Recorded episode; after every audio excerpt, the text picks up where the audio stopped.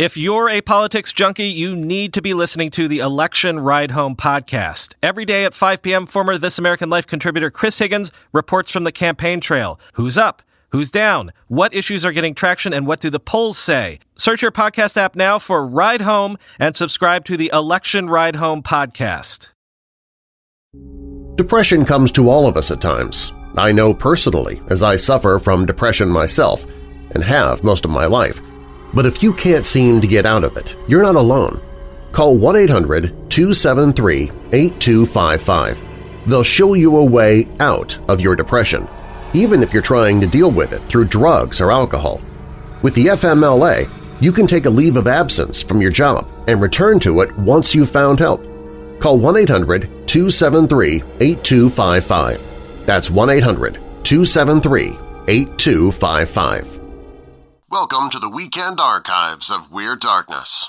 Stories and content in Weird Darkness can be disturbing for some listeners and is intended for mature audiences only. Parental discretion is strongly advised.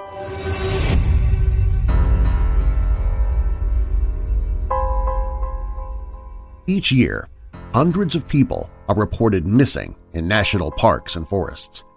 Most are eventually found, but there is a smaller category of cases that are never solved, including a few close to home. 50% of the children who go missing are found dead, and the ones who are found are found miles away from where they disappeared, in areas seemingly impossible for them to get to on their own. In all cases, the parents say the child was right behind them when they disappeared. Children who are found alive won't talk about their experiences or say they don't remember what happened to them. I'm Darren Marlar, and this is Weird Darkness.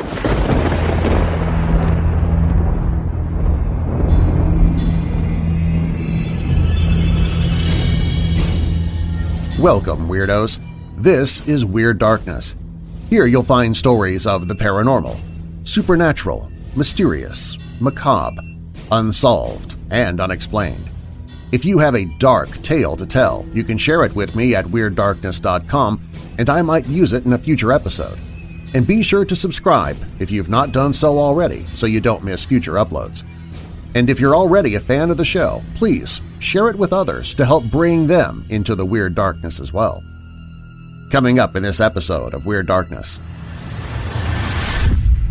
a pitch-black room at an inn yields to a strange glow Known as California's freeway killer, William Bonin used a Ford van to lure in teenage hitchhikers to rape and ruthlessly murder. A series of unexplained incidents took place in the early 19th century at the Chase Vault in the cemetery of the Christ Church in Oistins, Barbados. Each time the vault was opened to bury a new family member, all the coffins but one had changed position a couple is haunted by a slain rooster. And each year, hundreds of people simply disappear from parks and forests. What happened to them? And where are they? We begin there. Now bolt your doors, lock your windows, turn off your lights, and come with me into the weird darkness.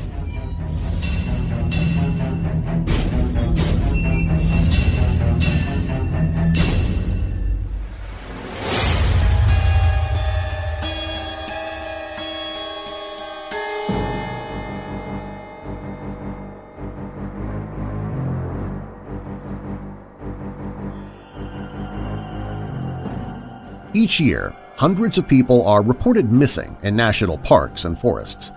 Most are eventually found, but there is a smaller category of cases that are never solved, including a few close to home. Most of those who have disappeared are children ages 20 months to 12 years and the elderly ages 74 to 85.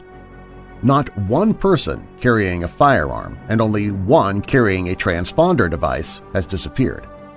Typically, a search is initiated and run for about 10 days before being dropped. 50% of the children who do go missing are found dead, and the ones who are found are found miles away from where they disappeared, in areas seemingly impossible for them to get to on their own. Yosemite National Park, with 40 to 45 cases, has the largest cluster of vanishings, and oddly, in most areas where the disappearances have occurred, huckleberries are almost always in great abundance. The majority of children who have disappeared had dogs with them. In some cases, the dogs returned, but the children never did. Children found alive won't talk about their experience or say they don't remember what happened to them. They're found usually running a low-grade fever and appear traumatized.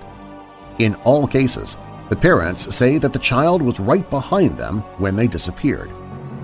Usually the children are wearing bright, colorful clothing when they do disappear, and even if they're found miles away without the shoes they're wearing, their feet are not scratched or bruised. Many of the areas that people have disappeared from carry such names as Devil's Gulch, Devil's Lookout, Twin Devil Lake, and Devil's Punch Bowl, perhaps named to reflect the evil that people have sensed in these places over time. 95% of the cases, bad weather strangely follows a disappearance, washing out footprints and other clues and making it impossible to carry on a search until the weather clears. 98 to 99% of the cases, tracking dogs are unable to find a scent or simply refuse to track. Almost 98% of the disappearances occur in the afternoon. Searchers have been known to cover an area over 100 times, only to later find the person alive or dead in the very same area they've already searched. A few cases follow. In the Rocky Mountain National Park in 1938, a husband and wife hiked high into the park and sat down to rest. Looking up high above them on a cliff in an area called the Devil's Nest, they spotted a small boy all alone. Thinking the foolish parents were nearby, the couple moved on and later drove home. As they arrived in the valley below where they had hiked, they saw as many as 2,500 people mulling about, but didn't stop to ask what was going on. The next morning, they saw a photo of the missing child in the newspaper and recognized him as the child that they had seen. They drove back to the park to tell the searchers, but the young boy was never found. In April 1952, a two-year-old boy named Keith Parkinson in Ritter, Oregon, who vanished near Umatilla National Forest, was eventually found an astonishing 12 miles away. He was found unconscious 19 hours later in a frozen creek bed. The journey would require the toddler to venture over two mountain ranges as well as fences, creeks, and rivers. This case is just one of many where children disappear and are later found several hundred percent outside of the grid system carefully designed by search and rescue teams. Additionally, there are some rare cases where, after tracking dogs have led rescuers to a large river, search teams will explore the other side, and miles away they find the kid. The FBI refused to give any information on the disappearance of another small two-year-old boy who disappeared in Yosemite in 1957. In that case, the boy simply vanished as he walked around the perimeter of his family's campsite. Bloodhounds and hundreds of people searched for him. He apparently climbed 3,000 feet straight up a mountain. He was found dehydrated and suffering from exposure with a t-shirt, no pants, one sock, and no shoes. One of the strangest finds by rangers was a missing man, Charles McCullough, who was found leaning against a log, his pants around his ankles. The only parts left of him were part of his tibia in his right pant leg and part of his skull and his scapula bones in one-inch by one-inch pieces. On May 28, 1966, six-year-old Larry Jeffrey, who was vacationing with his family, walked away from his brother near Mount Charleston and never returned. The local authorities set out a five-day search made up of a few hundred men. There were no large animals in the area or car access, so if Larry wasn't eaten by a predator or snatched by a kidnapper, then just what happened to the boy? That remains a mystery today, as he was never found and with no solid explanation for his disappearance. it's as if he simply vanished into thin air. In a few cases, Green Berets have surprisingly shown up to join and or take over searches. This happened in 1971 in Newcomb, New York, when an eight-year-old boy vanished while walking back to a lodge to change his clothes. His scent was lost in a swamp, and he was never found. Young girls also disappear in national parks. In Yosemite in 1981, a 14-year-old girl, Stacy Arras of Saratoga, was backpacking on horseback with her parents and a group of people up 9,200 feet to Sunrise High Sierra Camp. When they stopped to rest, the girl asked if she could go with a 70-year-old man on the trip 50 feet away to take some photos. The old man sat down on a log, and the girl went to the edge of an elevation to take a photo of a lake down below. She walked down the hill and never came back. In another more recent Yosemite case, a young woman was found dead at the bottom of a high cliff from where it seemed she had been flung. It was determined that she had been raped after her fatal fall. A six-year-old boy disappeared in 1969 in the Great Smoky Mountains. Two families with the last name of Martin happened upon each other and their two sons began playing hide-and-seek in the nearby bushes. When the parents called the boys into camp and one didn't return, the boy's father went to find help. A rainstorm began as he ran down the hill. At the same time, further down the hill, another family with the last name of Key heard a sickening scream and looked up to see what they thought at first was a man hiding in the bushes. The boy's father reached the valley and called the FBI to meet him at the park, but the agent told him to meet them at another location, which made no sense. The Green Berets showed up again and took over the search completely. Meanwhile, Mr. Martin stayed in the park two months looking for his son, who was never found. The father stated that when the Key family spotted the man in the bushes, he or it was carrying something on its shoulder. However, none of this information the Key family offered was included in the FBI report.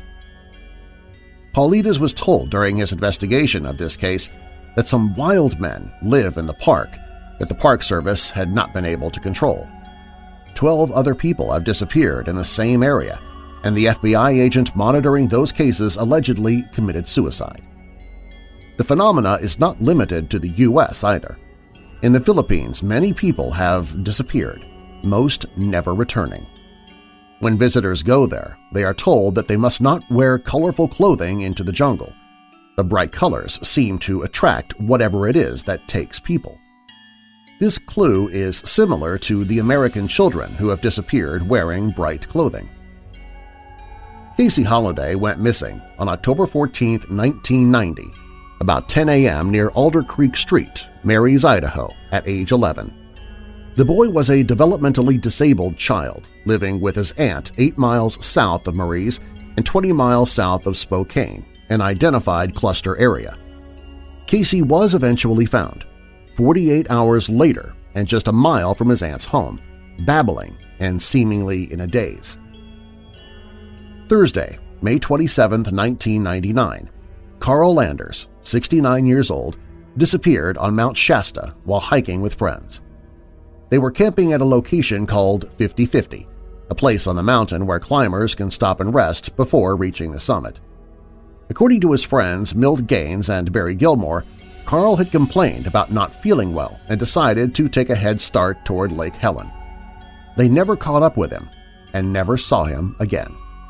Carl was described as a very experienced climber, so it was unlikely that he fell.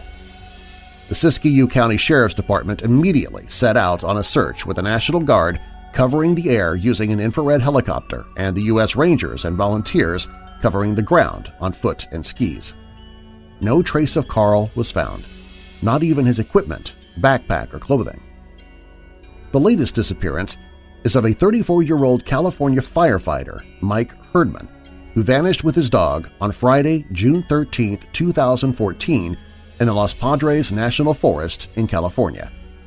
He was camping with a friend when he ran off shoeless, chasing his dog downhill toward a stream. His friend searched for hours then had to hike two days out of the wilderness to find help. The area being searched is two times the size of the Grand Canyon. On June 19th, the firefighter's dog was found alive. Herdman was found dead June 27th.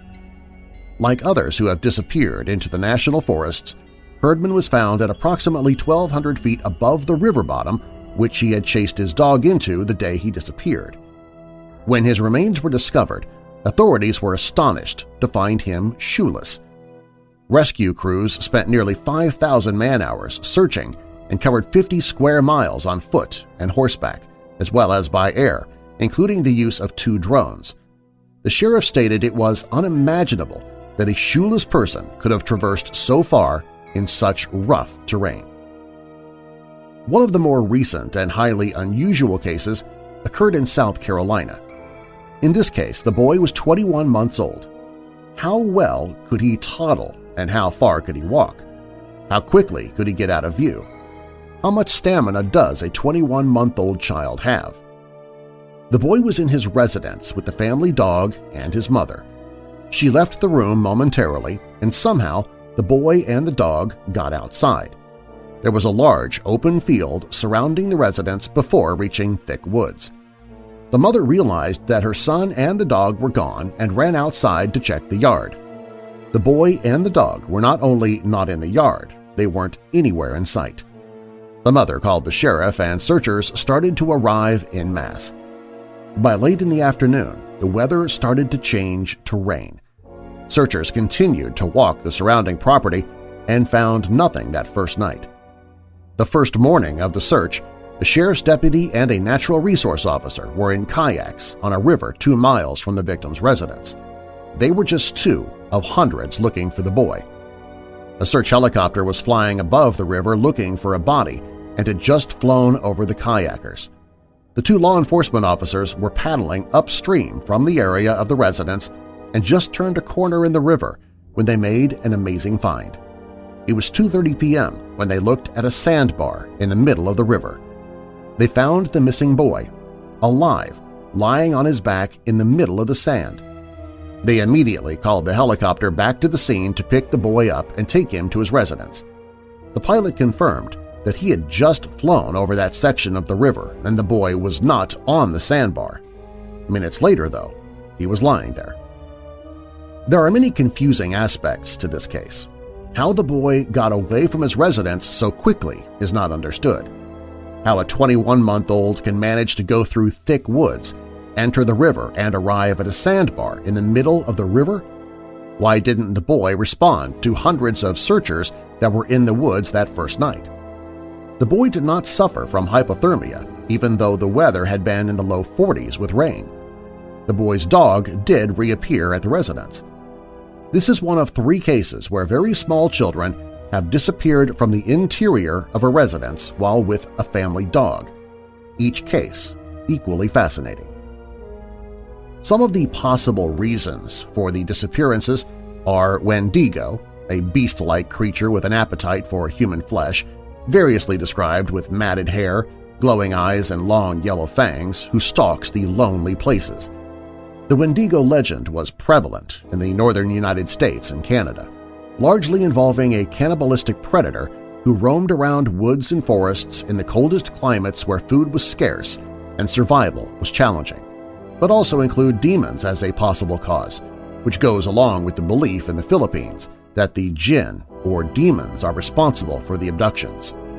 Also suspect are large birds and extraterrestrials.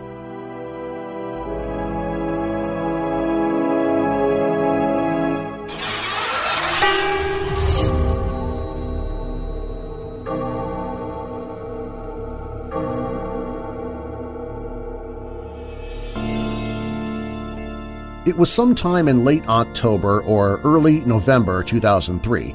My husband and I had been invited by friends to attend their daughter's christening in Oberon, in the central tablelands of New South Wales, Australia.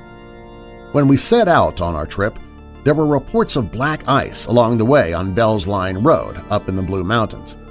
This was unusual because it was already late spring. Seasons are the other way around in the Southern Hemisphere. Black ice forms when the air gets cold enough on the road surface and it's raining. It is a treacherous, clear, icy glaze impossible to see on the black-colored road, much the same effect as a diesel fuel spill. As driving under those conditions was dangerous and we had been traveling all day, we decided to break the journey up by spending the night at the Comet Inn in the village of Hartley Vale in the Blue Mountains. It was a pleasant, historic inn, established during the time when the shale mines were still open in the 1800s. We had dinner at the pub downstairs, which was a cozy, welcoming place filled with local memorabilia from the early settlers' days. Despite our best intentions of having an early mark, we wound up staying until early hours of the morning, chatting with the woman who ran the inn-slash-pub and the bartender. It was well after 2 a.m. when we finished our drinks, both of us by now feeling in a mellow state. The room we were given was on the first floor, up a short flight of stairs and around the corner to the left. I can't really describe the room too well, being quite well and truly tuckered out by this stage.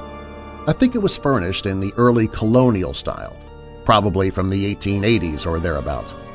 An old-fashioned lacy wedding gown hung on one wall. The room felt a bit crowded, with heavy, ornate dark wood furniture crammed into a small space. The bed with its mile-high mattress was too tall for my short legs, and I could have done with a stepladder getting into bed.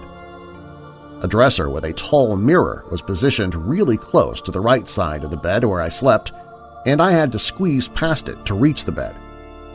At the same time, I had to be careful not to knock off the various porcelain knickknacks displayed on the dresser or the vintage-style, brass I think, touch sensor lamp. My husband, having done all the driving that day, fell asleep in an eye blink. But sleep wasn't in the cards for me. I'd come down with a gastro bug the day before we left home, and all the rich food at dinner washed down with alcohol wasn't agreeing with me. Before long, to my dismay, I had to get up again and make my way to the necessary room. Thick blackout curtains hung at the windows, so once the lights were off, the room was pitch black. I bumped my knee, then my arm on the corner of the dresser, fumbling around to find the brass lamp, hoping I didn't break anything too valuable or irreplaceable in the process. I remember muttering irritably to myself, where's the stupid light? A faint silvery green glow appeared near at hand, and I thought with relief, oh goody, here's the lamp. So I tapped the lamp once more to brighten the light, proceeded to do what I needed, and climbed back into bed. By now I was purged of all alcoholic effects. My forehead was clammy, and I felt as strung out as a wet linguine. Feeling miserable, I grumbled to my husband, I don't feel so good. He slept on, totally oblivious. By now I felt too weary even to raise my hand to push aside the sticky strand of hair laying across my forehead, so I just made a feeble attempt to blow it off. Then I thought I felt a breeze pass over my brow, stirring my hair. It was barely a wisp of air. I thought someone whispered to me, there, there. Huh? I blinked, but the room was too dark to even see my hands before me. Shrugging it off as my imagination, but strangely comforted anyway, I was finally able to sleep. The next thing I knew, my husband was moving around in the room getting ready for breakfast. Still hazy from lack of sleep and positively seedy, I touched the lamp and it occurred to me how the light was another color, amber yellow now instead of a pale silver green. So I played around with the different light settings on the lamp by tapping it several times in a row. Tap, dim light, tap brighter light, tap full light, tap light off. My husband asked me, what are you doing? I replied, puzzled, the light's the wrong color. So I told him about my experience and wondered if it could have been a street light from across the road or a passing car at the time. But my husband reminded me that the window curtains were called blackout for a good reason. The curtains had been drawn when we went to bed and no light could be seen from the street.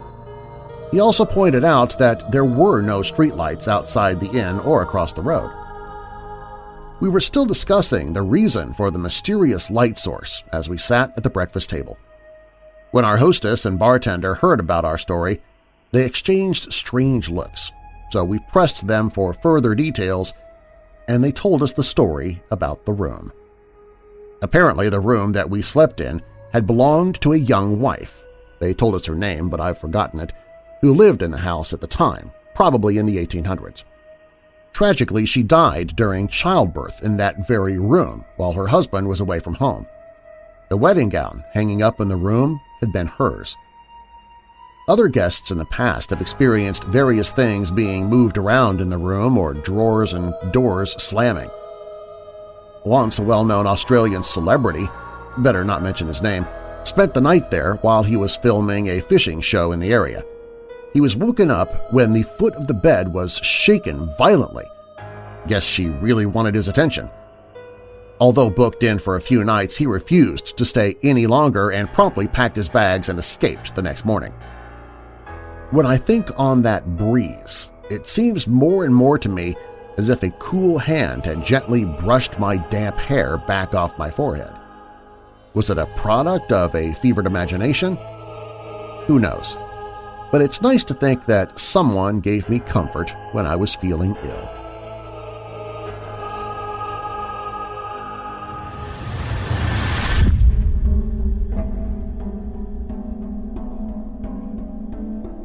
This weekend archive of Weird Darkness returns in just a moment. I've told people numerous times in the past that if I ever own my own business and I have employees that I have to take care of, one of the job training requirements is having them listen to or read the book by Dale Carnegie, How to Win Friends and Influence People. It has been extremely beneficial to me through the years. I've listened to the audiobook numerous times. I've got the print book as well on my bookshelves, but it is a pretty long book. However, right now you can listen to the entire Blinkist version and it'll only take you 15 minutes. And you can listen to it absolutely free with a seven-day trial to Blinkist. I love Blinkist. I use it every single day, and it's made for busy people like me and you who want to get the main points out of books quickly without having to read the entire book because, let's face it, we just don't have the time. Well, with an audio feature, Blinkist makes it so easy you can finish four books a day just while on your commute back and forth to work. And now they have a special deal just for Weird Darkness listeners. You can have a seven-day free trial so you can get all the books, including Dale Carnegie's How to Win Friends and Influence People. And after that seven days is up, you can still get Blinkist for 25% off if you want to continue as a subscriber. If not, you can still keep the free version of Blinkist and get a new book every single day anyway. Check it out. Go to Blinkist.com slash Weird Darkness. That's Blinkist, B-L-I-N-K-I-S-T, Blinkist.com slash Weird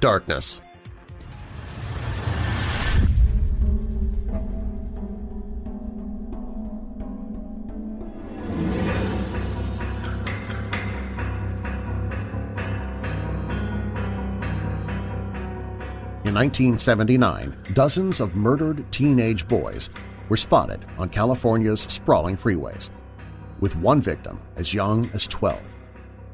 As police discovered the bodies of the victims, their corpses showed signs of violent sexual assault, with the modus operandi of the serial killer being death by strangulation and stabbing. Unlike most serial killers of the era, he had accomplices. These accomplices helped the freeway killer with the physical act of the murder between Los Angeles County and Orange County.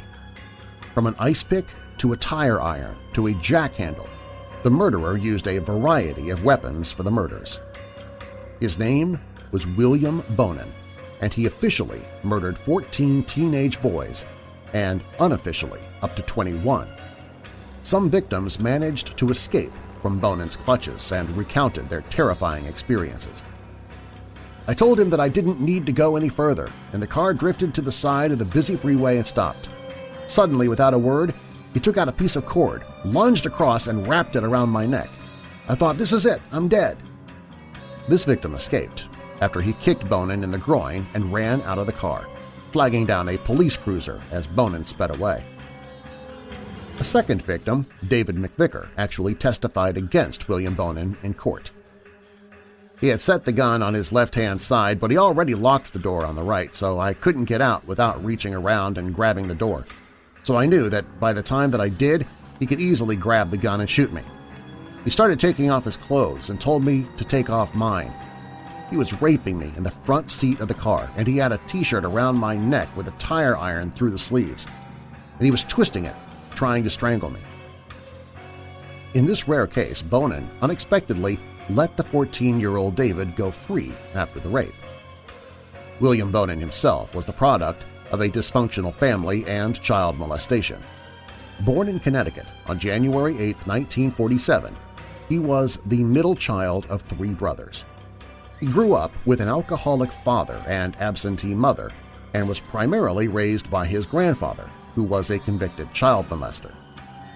He ran away from home at the age of eight in his early adolescence.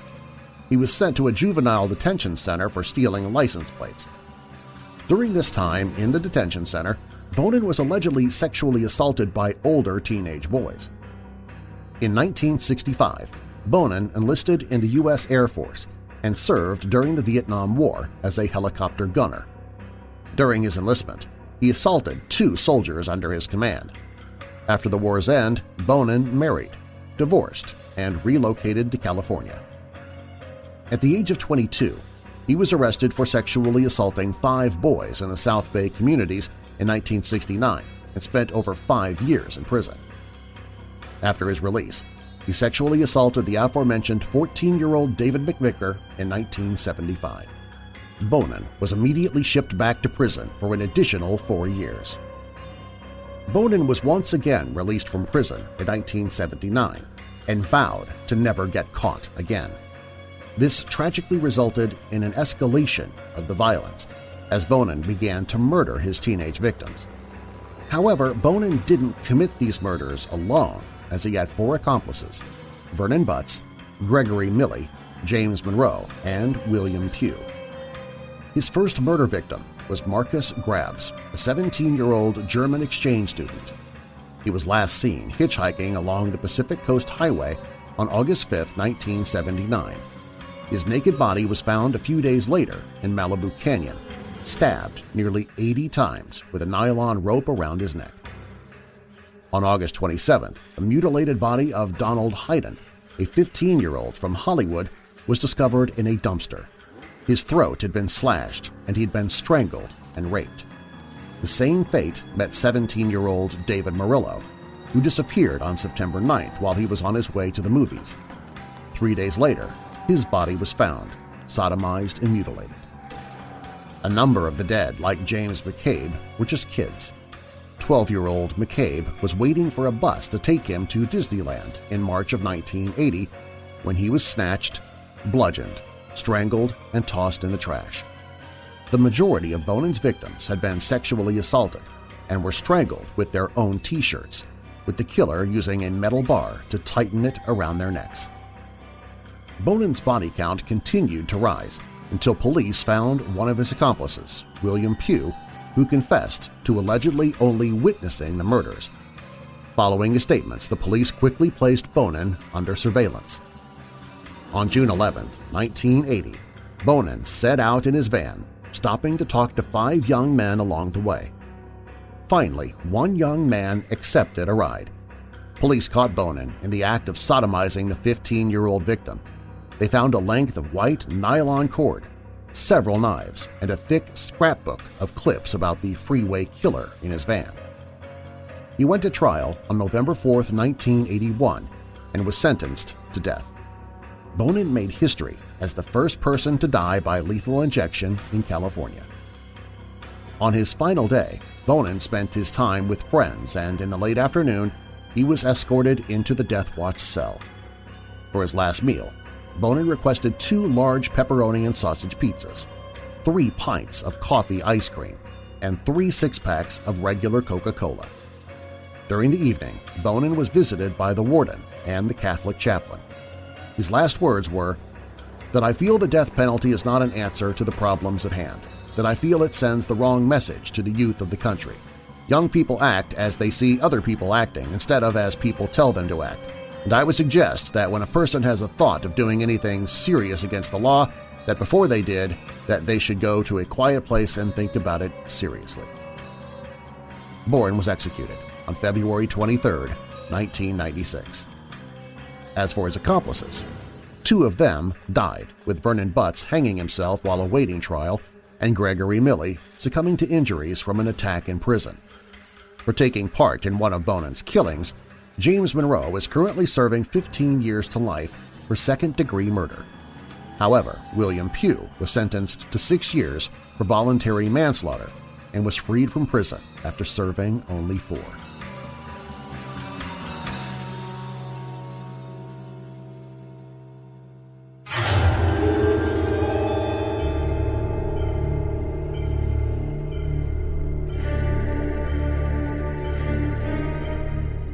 A series of unexplained incidents took place in the early 19th century at the Chase Vault in the cemetery of the Christ Church in Oistins, Barbados.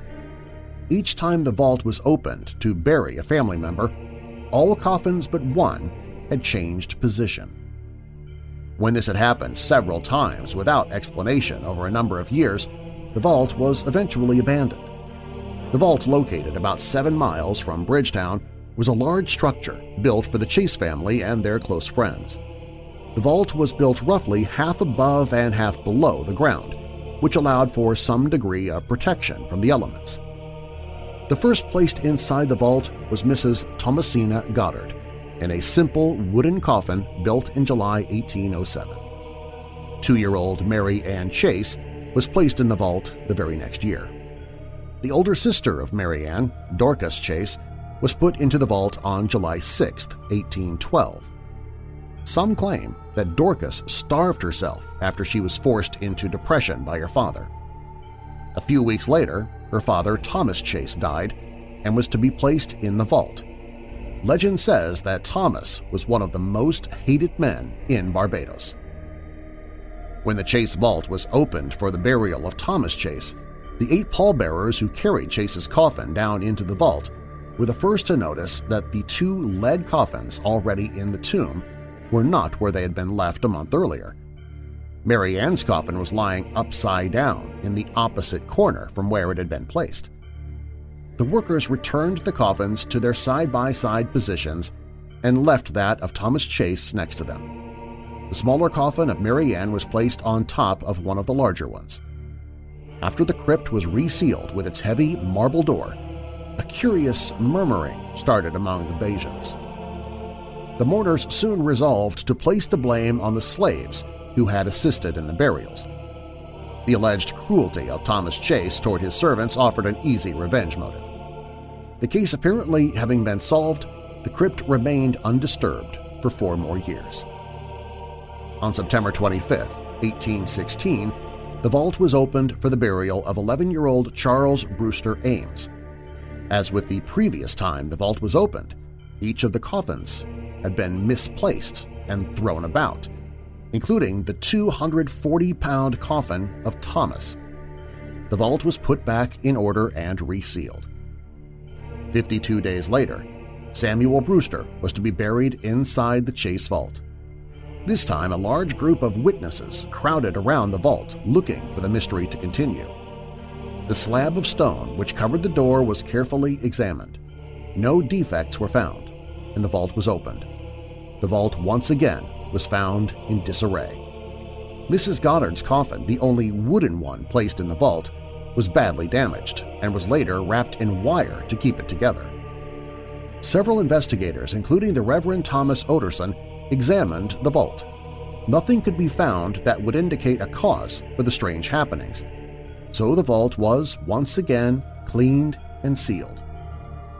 On July 17, 1819, the vault was once again opened, and once again the vault was found to be in disorder. The only coffin untouched was the wooden and fragile one of Mrs. Goddard's.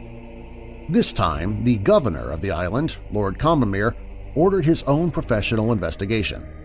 The entire vault was looked over and nothing strange could be found. The coffins were restacked with Mrs. Goddard's wooden coffin being stacked against a wall as it was so frail.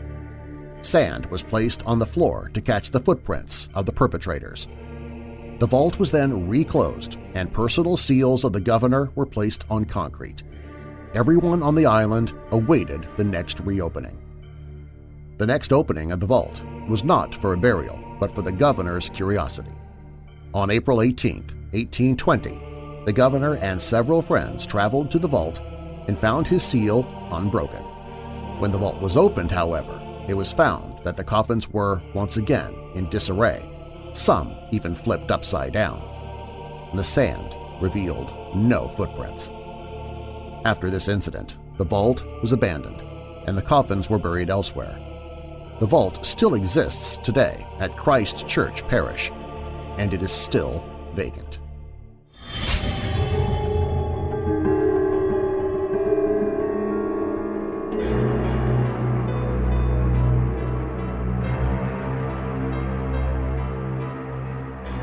This is a story that is absolutely true and happened right here in New York. It's about a rooster that had its head cut off and continued to crow for days afterwards. A brother-in-law of mine, living in the Upper Bronx, occupied a five-room, one-family house. At the rear of his garden, he had erected a chicken coop and a long runway for the chickens to exercise.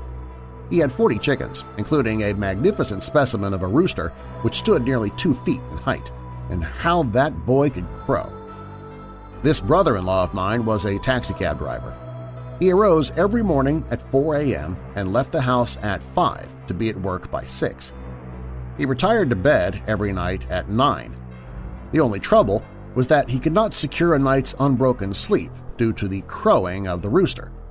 He complained to his wife saying that roosters got to go. A few days afterwards, Upon his return from a hard day's work, my brother-in-law took an axe, grabbed the rooster, and severed its head. The rooster ran around headless for a while and then collapsed. Chicken fricassee didn't taste bad that evening for supper. The next night, my brother-in-law was awakened in the early hours by a crowing sound. He was not sure, so he listened again. There it was. The rooster was still crowing. He knew that he was not dreaming because the crowing repeated while he lay in his bed. Not wishing to alarm his wife, he told her nothing about his experience in the night. He went to sleep again the next night and, sure enough, the rooster woke him up again. He wanted to tell his wife, but knowing how Irish and superstitious she was, he kept the knowledge to himself. However, the third night was too much for him. He was beginning to get nervous. All he knew, and was sure of, was that he had killed that darned rooster. And being over 21, he had sense enough to know that dead roosters can't crow. He had only one rooster at the time, he now had none. So where was the crowing coming from? He hit upon a plan. He got up and dressed, and taking a flashlight and an axe with him, went out into the light and down to the chicken coop. He placed his hands on the wire mesh enclosing the runway and waited. He wasn't disappointed. Sure enough, there it was, right inside the coop. Cock-a-doodle-doo. He almost dropped the axe, but gathering his courage, or what was left of it, he rushed to the coop, tore open the door, and looked in. There were the chickens, all asleep, huddled up close to each other, no rooster. He closed the door quickly and bolted for the house. When he was safely inside, he woke his wife up and told her the story. His wife looked at him to see if he'd been drinking and said, Are you losing your senses? You know that you killed that rooster three days ago and that we ate him. Now hold your wish and get back into bed. Waking a body up with such a fool tale as that. Go on, go back to sleep. He tried to convince her, but it was no use. Suddenly the rooster crowed again, and she sat up in bed. There you are, there you are, said the brother-in-law. See, my lion? You hear it? You hear yourself, don't you? His wife crossed herself and said, Glory be to God. He's come back to haunt us. Oh, what'll we do? What'll we do?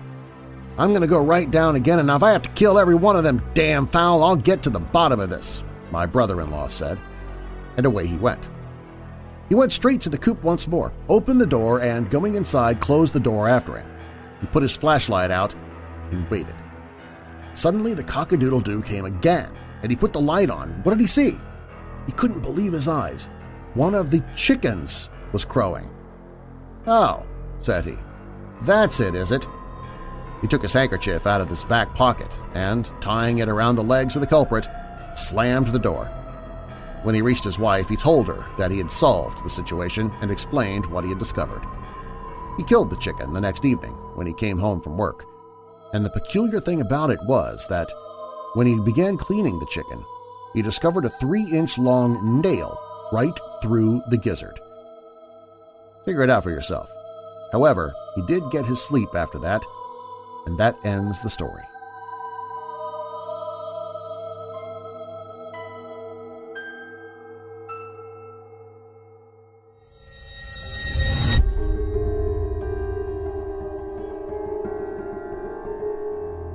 If you like what you hear and you want to hear even more, consider becoming a patron. I post commercial-free episodes of my podcast and tons of bonus material there as well, including chapters of horror and paranormal books that I'm narrating into audiobooks as I record them. Become a patron by clicking the link in the show notes or visit WeirdDarkness.com and click on Become a Patron. If you do like the show, please leave a review in Apple Podcasts Doing so helps the show be seen by others, and I might read your review here in the podcast. Guzwa said, I've been listening to this podcast for a while now, and it's one of my favorites. The stories in this can be everything from disturbing to downright terrifying. I love it. Keep up the good work and continue the terror. Grassy Area said, Been listening for a while, love the show, content is great, keep up the great work. Dat Boy said, I love his voice, the way he tells the stories and the music. He is an all-round great narrator, and hopefully my story will be read. Thanks to everybody who has posted those reviews. I really appreciate it, and Dat Boy, I'm looking for your story. I'll try to include that here in the very near future. Do you have a dark tale to tell? You can share your story at WeirdDarkness.com, and I might use it in a future episode. The following stories from this episode are purported to be true, and you can find links in the show notes. Comfort at the Comet Inn was posted at yourghoststories.com. California's Freeway Prowler was written by Gisely Ruiz. The Chase Vault was posted at ghoststory.co.uk. Cockadoodle Boo was written by James McGinnis. And People Are Vanishing into Thin Air in our national parks was posted at thenightsky.org. Music provided by Midnight Syndicate and Shadows Symphony. Find links to both in the show notes. Find me on Twitter, Facebook, YouTube, and more. I have links to all of my social media at the top of the page at WeirdDarkness.com. I'm your creator and host, Darren Marlar. Thanks for joining me in the Weird Darkness.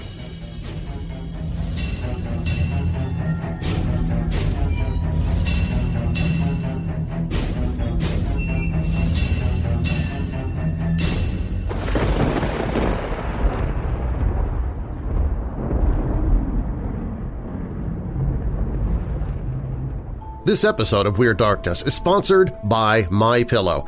They've been a sponsor of ours now for quite some time, and that's simply because they are great. I love My Pillow. It stays cool all night, it keeps its shape, it comes with a 60-day money-back guarantee and a 10-year warranty. And what my bride really likes about the pillow is that it's machine washable. You can throw your entire My Pillow into the washer and it comes out like new again. You can't do that with any other pillow. Well, right now, just for Weird Darkness listeners, you can get two premium My Pillows for one low price. Go to MyPillow.com and then enter the promo code WEIRD. That's MyPillow.com and then use the promo code WEIRD or call 800-945-7192. That's 800-945-7192 or MyPillow.com and be sure to use that promo code WEIRD.